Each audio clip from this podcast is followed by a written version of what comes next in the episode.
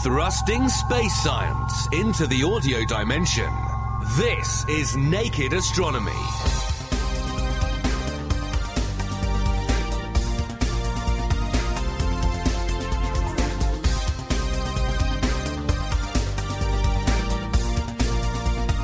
On the Naked Astronomy podcast this month, how gamma ray bursts, the brightest events in the universe, can tell us about galaxies that are completely invisible to modern technology. And engineering extremely large telescopes, how segmented mirrors mean the sky, or rather the bank balance, is the limit. Because we've got the technology that was developed to allow segmented mirrors, so we take lots of hexagonal segments and join them together to make a bigger mirror. We're not stuck with the sort of 8 metre size, we can go bigger and bigger. In fact, we're only stuck by the amount of money we've got, basically. Plus, news of Herschel's first year in service, throwing black holes out of their galaxies, and planet eating stars. How the planet WASP 12b strayed too close to its star and is being consumed. I'm Ben Valsler from The Naked Scientists, and this is Naked Astronomy. Supported by the STFC and Cambridge University's 800th anniversary team. This is Naked Astronomy. For more information, look us up online at nakedscientist.com forward slash astronomy. And now we join our expert panel to catch up with the latest news in astronomy and cosmology. They are Carolyn Crawford, Dominic Ford, and here's Andrew Thompson. Well, this month, the Herschel Space Telescope is one year old. It was launched in May of last year, and this month there was a conference at ESA's Space Research and Technology Centre to announce what people have found in the first year of its operation. Now, Herschel is an infrared telescope. That means it's looking at light which isn't visible to our own eyes, but is actually at, at, longer wavelengths than we'd be able to see directly. But the real leap forward is that it has a three and a half meter primary mirror. Now, that's the largest telescope that's ever been launched into space. And you can compare it with, say, the Hubble Space Telescope, which has a two and a half meter telescope. But Hubble doesn't even detect light at the kind of wavelengths that Herschel is looking at. Herschel actually goes to a hundred times longer wavelengths. And the reason we're interested in those wavelengths is that it opens up for us things in the universe which are actually really cold. Things that are cold radiate at these very long wavelengths, and so we can go after them with infrared telescopes like Herschel. Herschel's predecessor, Spitzer, only had a 90 centimetre mirror, so going to three and a half metres really allows us to get extra detail and probe objects which otherwise we just couldn't see. ESA, the European Space Agency, have been promoting some of the results that have come out after one year of Herschel's operation. And uh, just to pick up on a couple of these, for instance, people have been really interested in looking at what's known as the cosmic infrared background. So we've known since the early 90s that the universe is actually bathed in infrared light, and that's coming from a whole multitude of star forming galaxies in the distant universe. Previously, only the brightest of those could be seen directly, and everything else was just a sort of mush, and that's why it was called the infrared background. You couldn't really tell where these infrared photons were coming from. Well, Herschel is able to really uncover the details, and it can find the much more numerous but a lot smaller star forming galaxies. And in particular, the Herschel scientists have been looking in uh, certain regions of the sky which are covered by so called GOODS fields. It's quite a small region of the sky, but those fields have been covered with a whole multitude of other telescopes. So we can combine the data at different wavelengths from different telescopes, and that should give us new insights into what's going on in those parts of the sky. Lots of other results have come out. For instance, ESA released some information that they'd found water and organic compounds in the Orion Nebula, and that's certainly promising for the future. We can find out the details of what atoms and molecules are out there. So, in the end, the science at the moment isn't absolutely groundbreaking, but certainly the technology is, and it's very promising for the future. So, a very successful first year in the field, as it were. Dominic, we have also had news about a supermassive black hole that's somewhat lost its way. That's right. We've known for some time that many galaxies have bright X ray emitting sources at their centres. which we understand to be supermassive black holes, which gas is flowing onto and becoming incredibly hot. We know, for example, that the Milky Way has a black hole at its centre weighing 4 million times the mass of the Sun. But a paper appeared in the monthly notices of the Royal Astronomical Society this month describing the work of Marianne Heida, who's been working as a master's student at the University of Utrecht under the supervision of Peter Jonker. And she's compiled observations of a rather peculiar case where a galaxy appears to contain such an X ray source, but not at its centre, rather off to one side. And that's a really surprising thing to find, essentially because these black holes are so incredibly massive, they have so much inertia, that they're not very manoeuvrable. And so normally the rest of the galaxy orbits around the black hole rather than the black hole orbiting around the rest of the galaxy. So what's going on to make this galaxy have this off-centre black hole? Well, it's potentially quite exciting because current theories of how galaxies form suggest that there's a continual process whereby small galaxies are colliding with one another and merging to form larger and larger systems. And there's the question of what happens to the black holes at the centres of a pair of galaxies when they merge. Do they come together or do you end up with a galaxy with two black holes? And you may remember back in January, Andrew talked about observations of a galaxy which seemed to have two very actively accreting black holes in it. Now, because those systems are so incredibly rare, we think the black holes must come together and merge relatively quickly in an event of phenomenal violence.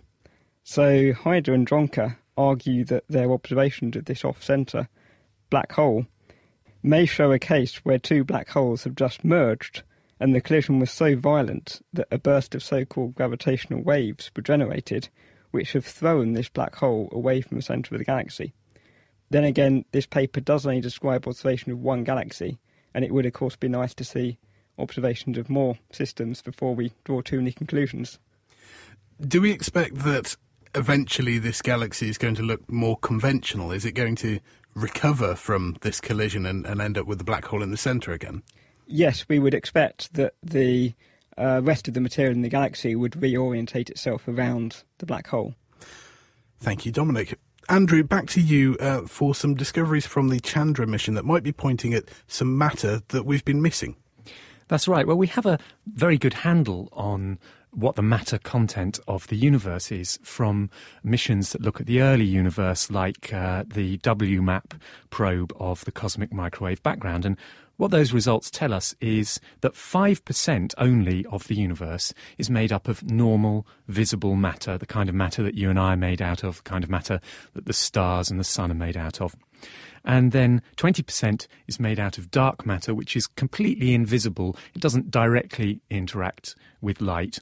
Uh, and then 75% of the universe is made out of this mysterious force known as dark energy.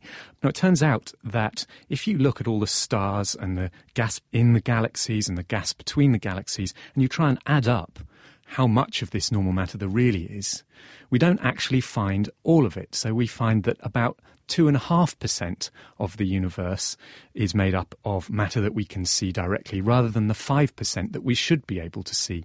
So it would be nice to find the missing 2.5%. It's not incredible cause for concern because in certain states, matter doesn't produce much light. So if it's in gas and the gas isn't particularly dense, it is actually very hard to see it. So it's not a pointer to something being majorly wrong, but nonetheless, it would be really nice to find the missing 2.5%. So, how do you go about finding it? Well, one place to look is in the so called warm hot intergalactic medium, which is essentially a kind of envelope of hot gas surrounding galaxies, which, because it's very diffuse, is really hard to find. One way it does interact with light, which should allow us to find it, is that it's capable of absorbing light and, in particular, absorbing X rays. Now, detections of that absorption effect have in the past often been controversial because it's a very slight effect. It's rather hard to detect. And maybe if you've got some kind of minor errors in your data, then you could mistake it for uh, this kind of absorption and conclude that the gas is there when really it isn't. But a study at the University of California has been going after X rays from a particular direction on the sky in, in Sculptor, in fact, where previously people have thought they've seen the hallmark of this kind of very diffuse gas. And what they've been able to do by combining Chandra and actually XMM Newton X ray data is they've been able to firm up these previous tentative detections. So it really does look like that gas is there, and that goes some way to reconciling the uh, 5% normal matter that we think should be there with the 2.5% that we've been able to find previously. If this extra matter in this diffuse gas is absorbing light as it comes through. Were we looking in particular at X rays? Wouldn't it absorb light across the spectrum? Gas certainly does absorb light across the whole spectrum, but this gas is what we call ionized. So, in particular, the most abundant elements, like hydrogen, for instance, aren't actually in an atomic form. They're in the form of a plasma. And once it's in the form of a plasma, it doesn't absorb in the same way. So, what you're going after when you look in the X rays is actually, in this case, oxygen. And oxygen isn't totally ionized, and that means it's able to absorb the X ray light in a way that isn't happening in other wave bands in this particular case. Thank you, Andrew. Uh, Carolyn, if we can bring you into this now, I understand that you've also seen something very exciting this month. Yes, well, it's something along the lines of a star ate my planet kind of headline. It's all about a planet called WASP 12b that's orbiting uh, quite a sun like star about 800 or more light years distant from Earth.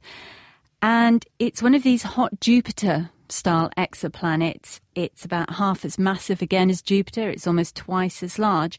It was discovered from a robotic search system called the Wide Area Search for Planets. That's where the WASP comes in in the name. That surveys thousands of stars, just looking for that periodic dimming of light of the star, indicating a planet's gone in between you and the star and just blocked out some of the light. When its discovery was announced a couple of years ago, it was already deemed to be unusual because just looking at the periodic dimming and the timing of it, they're finding it was orbiting its host star with a period of one Earth day, just over one Earth day, which means it has to be exceptionally close to that star.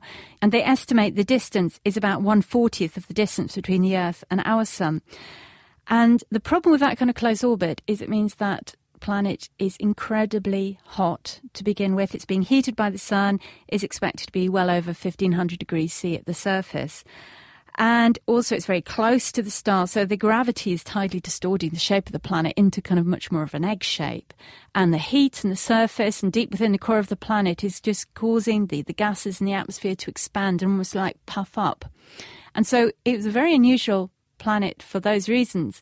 But there's been some recent observations using the Hubble Space Telescope by Carol Haswell from the Open University in Britain and her colleagues, where, like Andrew was just talking about looking for X ray features of absorption, they're using a spectrograph from the Hubble Space Telescope looking for ultraviolet absorption features characteristic of certain elements.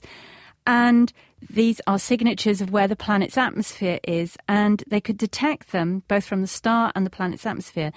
And the key thing is they could estimate that the planet's atmosphere has grossly swollen, it's greatly extended, and in fact, they calculate it's extended well beyond the gravitational boundary we call the Roche lobe. It's the point at which material is no longer bound to the planet, gravitationally bound, and that makes it very vulnerable to being accreted by the host star. And so, what you have, you have a very hot planet orbiting very close to its star. It's heating up, its atmosphere is extended, and is gradually getting accreted by that star. This process, we call it's a stripping process, where it's pulling material off the outer layers of the star and devouring it, literally. It seems like this means that WASP 12b is doomed. We don't think it's going to last a lot longer, though, of course, this is astronomical lifetime, so you think it may yet have tw- 10 million years left. But nonetheless, it's uh, going to one day be completely consumed by its host star. So we know that these hot Jupiters have a fairly violent lifetime anyway, and now it looks like they also have a fairly violent end. Well, actually, we still think that WASP 12b might be quite unusual because when you see these hot Jupiters, they're not usually that close in to the star. Even when it was discovered, the fact it had a one day orbit instead of something more like um, a three day orbit was, was the previous minimum, marked it out as unusual. So it could be that ones that do stray too close into their sun, maybe then they're doomed and they're short lived. And so that's an interesting spin in our understanding of planetary systems. Thank you very much. Dominic, if we could just come back to you for one last story. They have finally found a site for a brand new telescope. That's right. We often talk on this podcast about the exciting discoveries being made with the telescopes that astronomers have access to today. But of course, there's always a lot of work going on in the background in designing and building the telescopes which astronomers will be using in a few years' time. In the case of a large telescope, that can take 20 years quite easily. Now, one large telescope which we have to look forward to using in a few years' time is the European Extremely Large Telescope, perhaps a rather unimaginative name, but often called the EELT, which will have a massive 42 metre mirror, over four times bigger than anything that we currently have access to. And it, it will be so big that it looks rather like a shiny reflective radio dish. Now, the design of the EELT is almost complete, and they hope to start construction next year. So they've made a final decision on where the telescope will be sited, and the European Southern Observatory have chosen a site in Chile, close to the Chilean Andes, and in a superbly dry, high altitude desert site just next to the existing very large telescope. It's a superb site where number telescopes have been built before. And come 2018, when this telescope becomes operational, at around the same time as a slightly smaller companion, the American built 30 metre telescope, for which the site has yet to be chosen. It will be a really remarkable facility, able to see the very faint light reflected from Earth like planets around other stars, able to see the very small scale features in regions where stars are forming out of gas, and able to look at very distant galaxies whose light has taken most of the age of the universe to travel to us to really see how the first galaxies looked in the very young universe. So this is definitely a very exciting project to keep an eye on in the next few years. And we'll be hearing about the engineering challenges of building extremely large telescopes later on in the show. That was Dominic Ford, and before him, Carolyn Crawford and Andrew Pontzen with a roundup of space science news. They'll be back later on to tackle your questions. Expand your mind and Neptune in. Naked Astronomy, the Stellar Space Science Show. For more episodes of this program, look us up online at nakedscientist.com forward slash astronomy.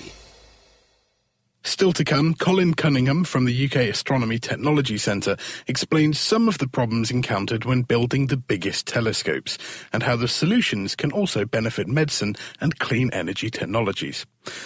But first, Gamma ray bursts are the brightest electromagnetic events in the universe, unleashing enormous amounts of energy and lighting up previously invisible parts of the sky. Professor Nial Tanvir from the University of Leicester explains what we can learn from them. Gamma ray bursts are thought to be produced by massive stars which collapse at the end of their lifetime when they run out of fuel and in the process of that collapse, they produce, it seems, an, an explosion of, of, extreme violence. And so the, the exact mechanism by which that occurs isn't really uh, fully understood. But nonetheless, that seems to be what's happening. We see evidence that there are exploding stars which are, are coincident with the gamma ray burst event.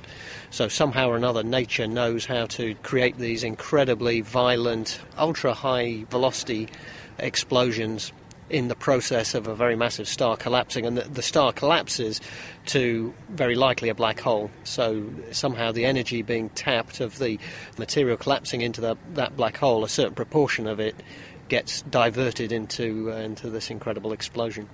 So it's not your run-of-the-mill supernova then.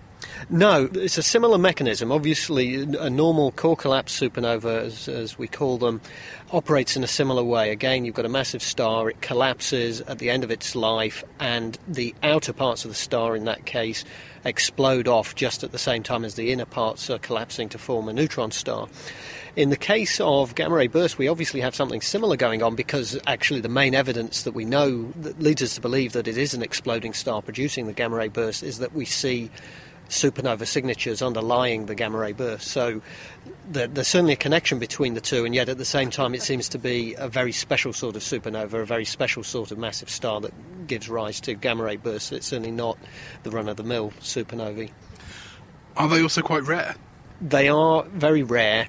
To the limits of the sensitivity of the satellites that we use to observe gamma ray bursts, there are only about two a day in the universe, and so uh, that tells you that they're fairly rare events. By comparison, supernovae are going off in the universe. If we if we had a detector that could l- survey the whole sky looking for them, they're going off at maybe once a second or something of that sort. We can use these phenomenally powerful explosions to actually try and do some good science. What can we get out of a gamma ray burst? Yeah, the great thing about gamma ray bursts from the point of view of using them to probe the universe is that they're really so bright. That's fundamentally what uh, makes them good probes. It means that in principle we can see gamma ray bursts much further away than anything else we know of because they're brighter than anything else we know of. And so one can use them in various ways to try and understand the very distant universe, uh, sort of distances where we're looking way back in time, billions of years back in time, and where everything else that we look at, whole galaxies full of stars, are really faint and very hard to, to determine anything about their properties and characteristics because of that. But the gamma ray bursts send us so much light in just a, a few moments or maybe a few hours if one looks at the afterglow of the gamma ray burst that you can learn, for instance, about the chemistry in the galaxy that you're looking at. So the chemistry may not sound so interesting, it's all about heavier elements than, than hydrogen and helium.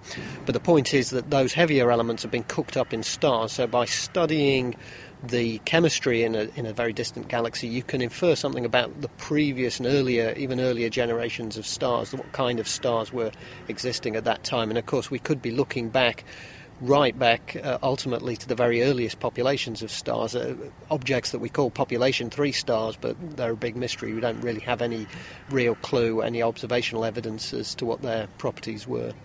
These are the theoretical stars that essentially were the very first ones born in the universe, aren't they? That's right. The universe coming out of the Big Bang was made almost entirely of hydrogen and helium. And so the earliest stars presumably were made exactly of those, those two basic ingredients. And stars made of just hydrogen and helium behave very differently from stars that we're used to in the, uh, in the universe around us. The small amounts of heavier elements, the carbon, the oxygen, the nitrogen in particular, that one finds in, in normal stars like the Sun, actually, although they're not there in any great quantity, they still play a very important role in the nuclear reactions that power the, the sun and, uh, and all the other stars that we know of. So, stars right back at the beginning of the universe, the very earliest ones to form, perhaps 100 million years or so after the Big Bang, presumably behave very differently. And at the moment, we only have theoretical ideas. We have to try and uh, understand their behaviour just from our understanding of astrophysics. But what we hope to do by observing, particularly observing gamma ray bursts, is start to understand their properties and what made them tick, as it were. One of the great things about gamma ray bursts is that once you've found the location and you've found the redshift uh, with the gamma ray burst, the gamma ray burst then fades away, but you then know the location of a very distant host galaxy. And so you can use any new telescope, any new facility that comes online that's intended to study galaxies in the early universe then we can use it to study the host galaxies of the gamma ray burst already with a lot of information about that galaxy having been gathered from the GRB evidence. Is there any significance to the fact that the radiation they're giving out is this very short wavelength gamma ray rather than, say, X ray or visible? The characteristic of gamma ray bursts is that they actually emit radiation over a wide range of wavelengths, but the most energy is put out in the in the gamma ray region. And what that is telling us is about the kind of process that has given rise to that emission. What, what it doesn't appear to be, or at least not for the most part, is what we'd call thermal emission. In other words, the kind of radiation that comes off an object like the sun that's essentially reflecting the, the temperature of the material. Instead, it seems to be telling us that the mechanism that gives rise to the radiation from gamma ray bursts has to be involving most likely electrons which are spiraling in magnetic fields, giving rise to what we call synchrotron radiation. So fundamentally, that's the, the picture, and it seems to have to be that way because uh, the energy density that we're talking about with, with gamma ray bursts, remember we're talking about something that's extremely energetic, but also it's coming from a region that's extremely compact, a newly formed black hole. So we're talking about uh, incredible energy density, and so the normal emission processes that we might expect to take place just due to a hot gas actually won't function in the, in the same way. The photons themselves interfere with each other and collide and produce other particles, and so you, you don't expect to see in those circumstances emission of that sort of regular kind.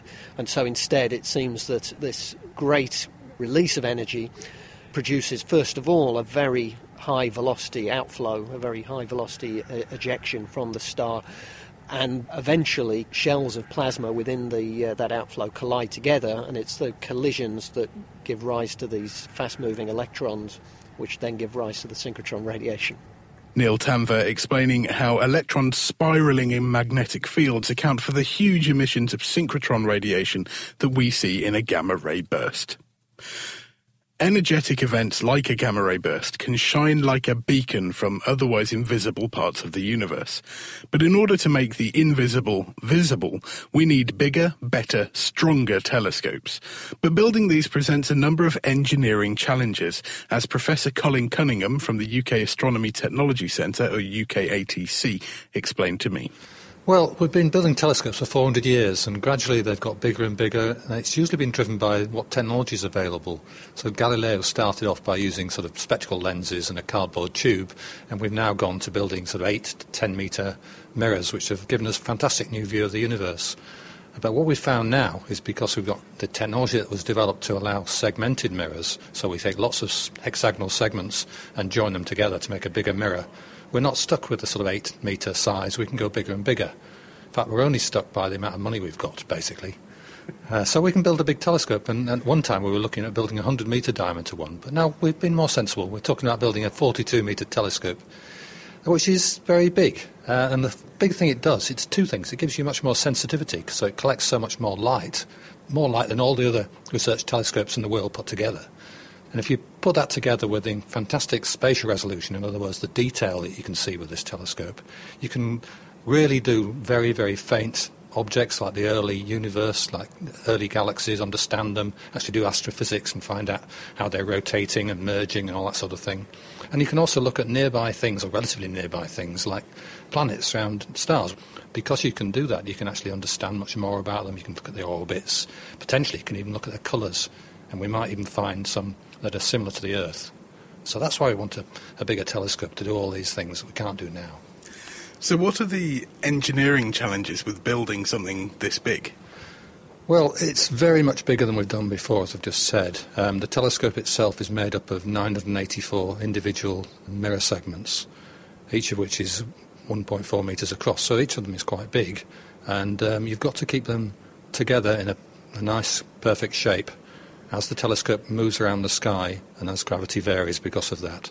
And you've got to keep them aligned to something like 10 nanometers, which is very, very challenging. So you've got to have lots of instrumentation, lots of control systems to keep all that working properly.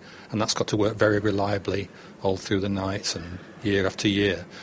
And on top of that, um, we've also got to deal with the atmosphere.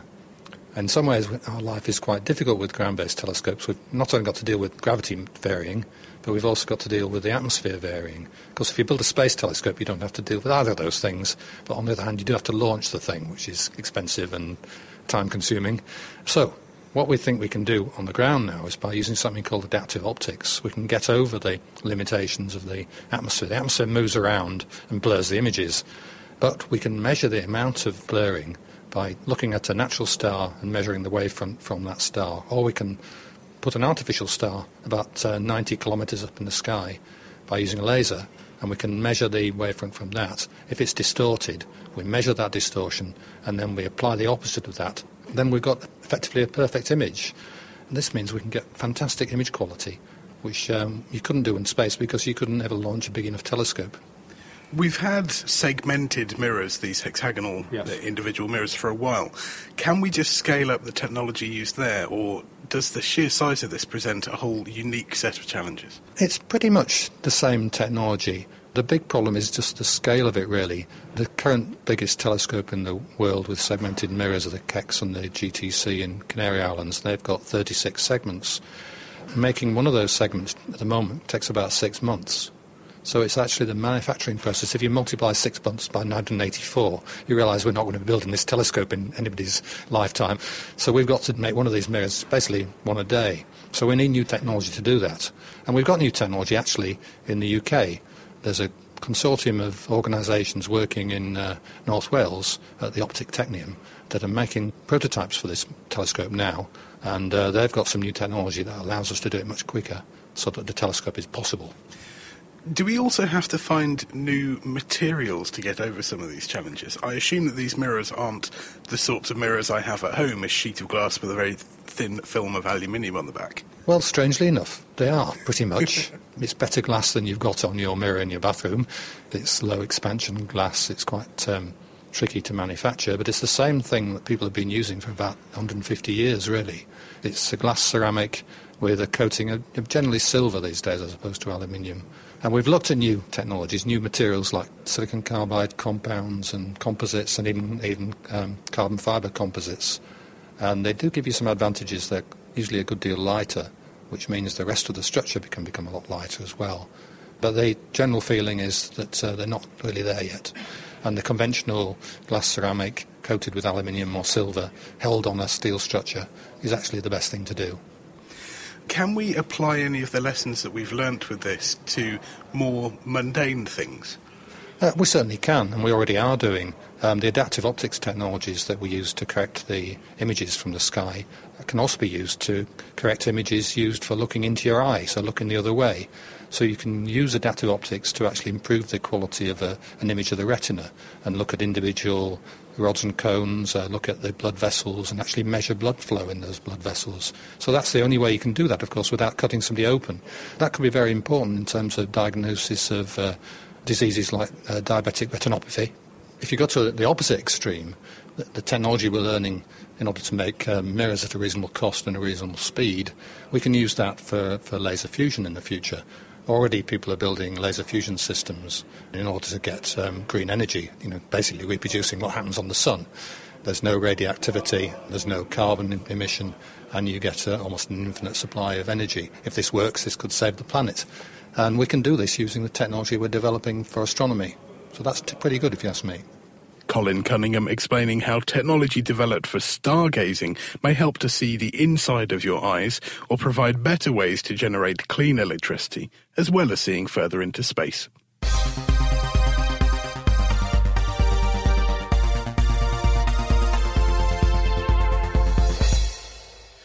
This is Naked Astronomy, the space science podcast from the Naked Scientists. If you've got any questions or comments for us, then get in touch by email to astronomy at thenakedscientists.com. But now we return to Carolyn, Andrew, and Dominic to take on your space science questions, starting with a question spotted by Andrew Pontzen. Well, actually, I was trawling the Naked Scientists forums, looking through a lot of the questions that have been posted on there, and one in particular caught my eye from UK Mickey, who was asking in effect, could the universe be spinning? And if, if the universe is spinning, would that affect its expansion? And the reason it, it caught my eyes, because it's actually closely connected to some work that I did for my thesis a few years ago. And in short, the answer is yes, the, the universe could be spinning. We use Einstein's theory of general relativity to describe the way the universe behaves on large scales, and that seems to work extremely well. And Einstein's general relativity is a set of equations, and there are solutions to those equations which do describe a universe which is not only expanding, as we know the universe is, everything is getting further away from everything else, but also it's actually rotating as it expands, so everything is kind of swirling round everything else. And those solutions to Einstein's equations are part of a even more general set of solutions, which are known as the Bianchi models after a mathematician, Luigi Bianchi, who studied geometry actually even before uh, Einstein understood the application of that to the universe. In any case, if you look at these solutions where everything is simultaneously expanding and swirling about, then you find that the expansion rate is affected by that rotation. Things are changed. Now, observations of our own universe, and particularly of the cosmic microwave background, can put a limit on the speed of that rotation. And there was some suggestion recently that data from NASA's WMAP, that's the uh, Wilkinson Microwave Anisotropy Probe satellite, had seen some trace that the universe really was rotating in this way. And part of my thesis was to look critically at those claims, and it actually turned out that with some more detailed calculations, they, they didn't really stand up. So we haven't detected any rotation in the real universe that we live in, any overall rotation.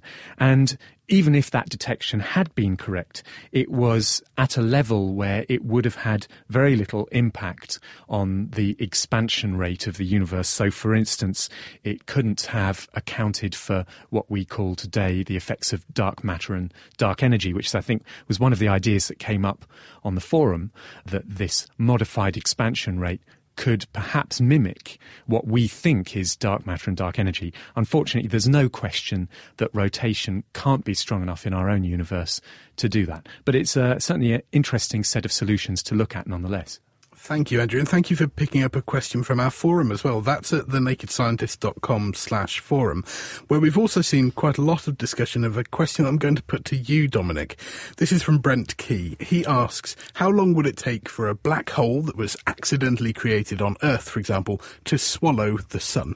Well, black holes, of course, are objects which are usually formed at the ends of the lives of massive stars like Betelgeuse, which weigh tens of times the mass of the Sun and they're formed whenever matter becomes so heavily compressed together that no force, like for example gas pressure, can overcome the gravitational attraction of the object for itself, and so it undergoes a catastrophic collapse down to a single point.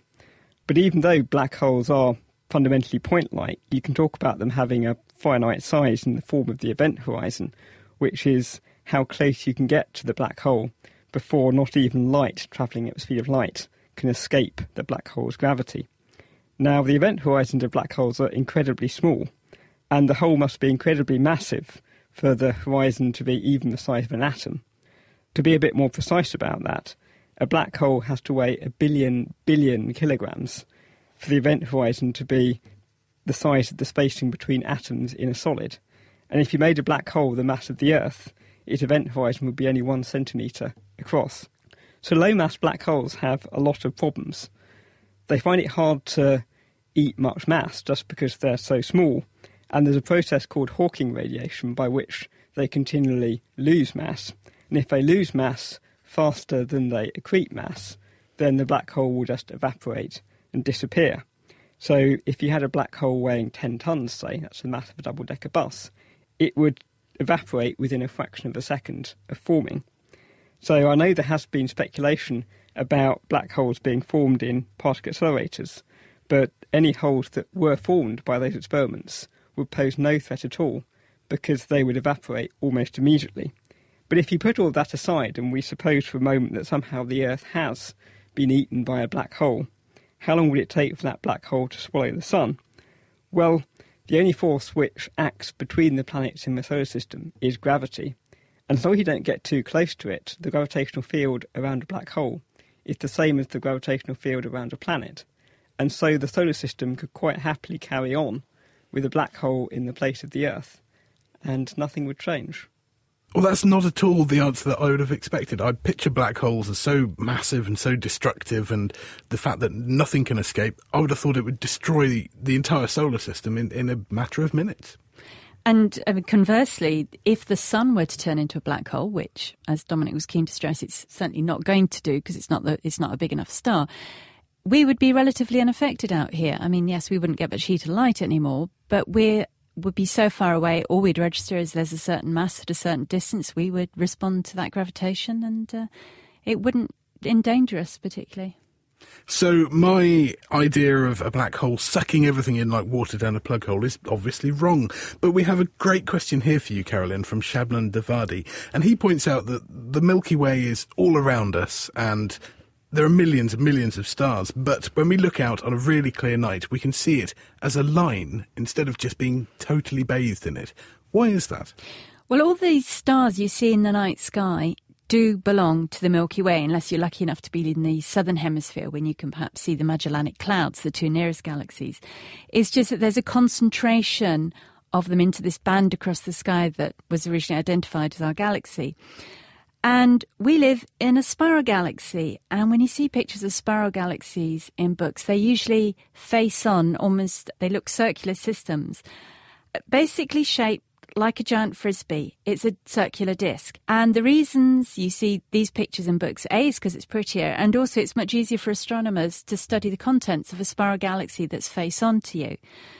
Sometimes we see spiral galaxies out there, and sometimes you see these images on the web or in books where they're not face on to you, but they're edge on. So, like the frisbee, they're presenting a not a disc shape, circular disc shape, but just a straight line or a band when you see them like that, do you get the idea that spiral galaxy is shaped much more like the common analogy is two fried eggs stuck back to back. You've got the double egg yolk in the middle, which forms like a compact spheroid ball of stars, and then you've got the egg whites form a large disk to either side. Now, we live in that disk in our own spiral galaxy, about halfway out from the centre to the edge of the galaxy. Therefore, when we look at our spiral galaxy, we're seeing it from that vantage point and we're seeing our spiral galaxy edge on. And so it appears like that band, like the frisbee edge on. So, because we're in the astronomical albumen, we see it as a, a, nice thin band instead of being totally buried in it. Andrew, thinking of the way that we look at space, we've had a question from Nick Mulder, and I think he's thinking about the perspective from the restaurant at the end of the universe. He says that there are different theories as to the ultimate fate of the universe, a heat death or a big crunch, for example, and assuming that we could see what's going on, would we need to be tuned into different wavelengths in order to see what's happening?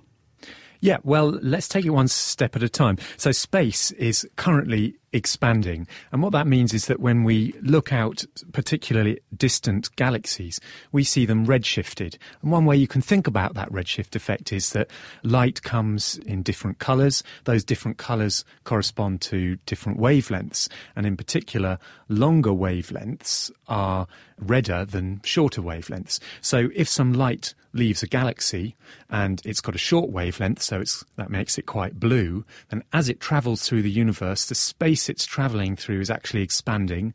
So the wavelength actually gets stretched by that action and the light becomes redder than it was when it was emitted. So that's what we call the redshift effect. That's what's going on in the expanding universe today. Now, there are two basic possibilities for what might happen in the future. The first is that the universe carries on expanding forever. And in fact, if our measurements of dark energy prove correct, that seems to be what is going to happen. It's going to expand forever, and not only expand forever, but do so at an ever accelerating rate. But let's just look at the other possibility, even though we now don't think this is the case. It's a, it's a consistent model nonetheless that gravity could have been strong enough to make the whole universe collapse back in on itself, to reverse the expansion, to make all the galaxies fly back together.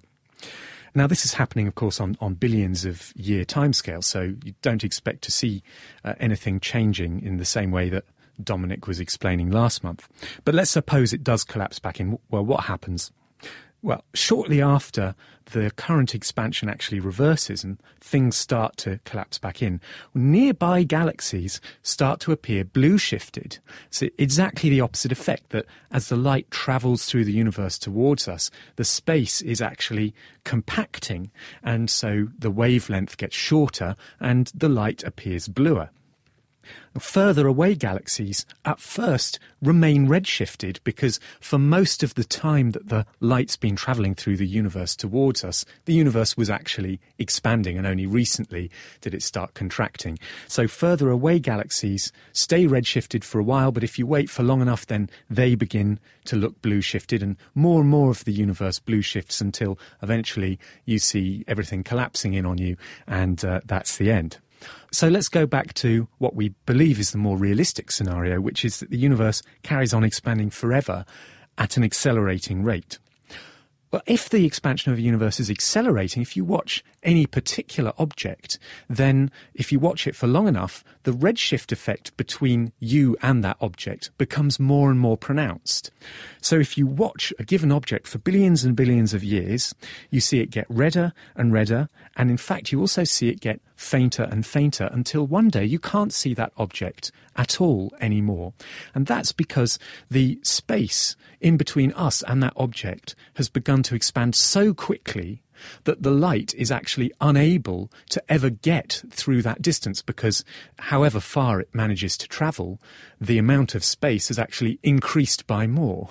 So objects actually start to disappear from the universe if this scenario is correct. We call that effect a shrinking horizon. We actually can see less and less far in our own universe. So actually, the view from the restaurant at the end of the universe might not be all that exciting. It at could all. be nothing at all.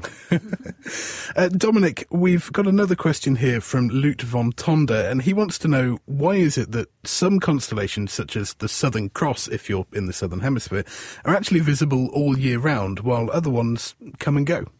We tend to think of constellations as being patterns of stars in the sky, but you can also think of them as representing directions in space. Um, perhaps a good analogy is that you're sitting on a fairground ride and you're spinning round and round and you lose sense of what direction you're facing. But perhaps you know that there's a big tree on the horizon in the east. And so you know if you look out and you see a big tree that you must be facing east. The sky is rather similar, except the fairground ride is the Earth, which is spinning round on its axis once a day and going round the sun once a year. And instead of looking out and seeing a big tree, what you see, uh, for example, the patterns of stars in the constellation of Orion, which are a thousand light years away, and so they always appear in more or less the same direction.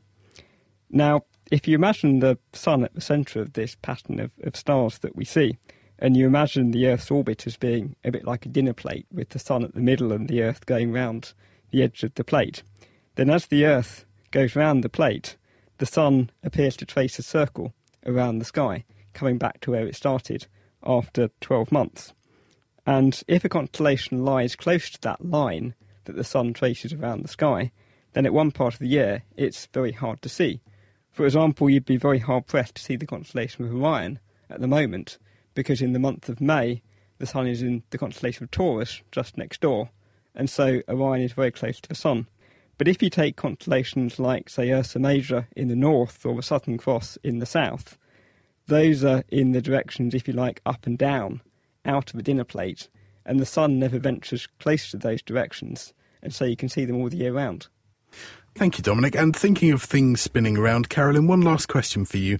This is from Charlie in Washington, and he asks, why don't all galaxies spin in the same direction? Again, a very interesting question. I mean, this relates to spiral galaxies alone, so not all galaxies. Only spiral galaxies are spinning.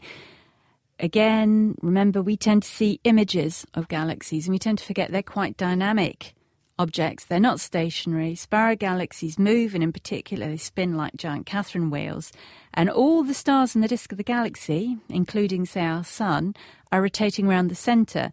So, for example, we're following our Sun and the neighbouring stars at speeds of about 200 kilometres per second, and it takes us about 240 million years to go once around the galactic centre. So, this is actually very dynamic systems.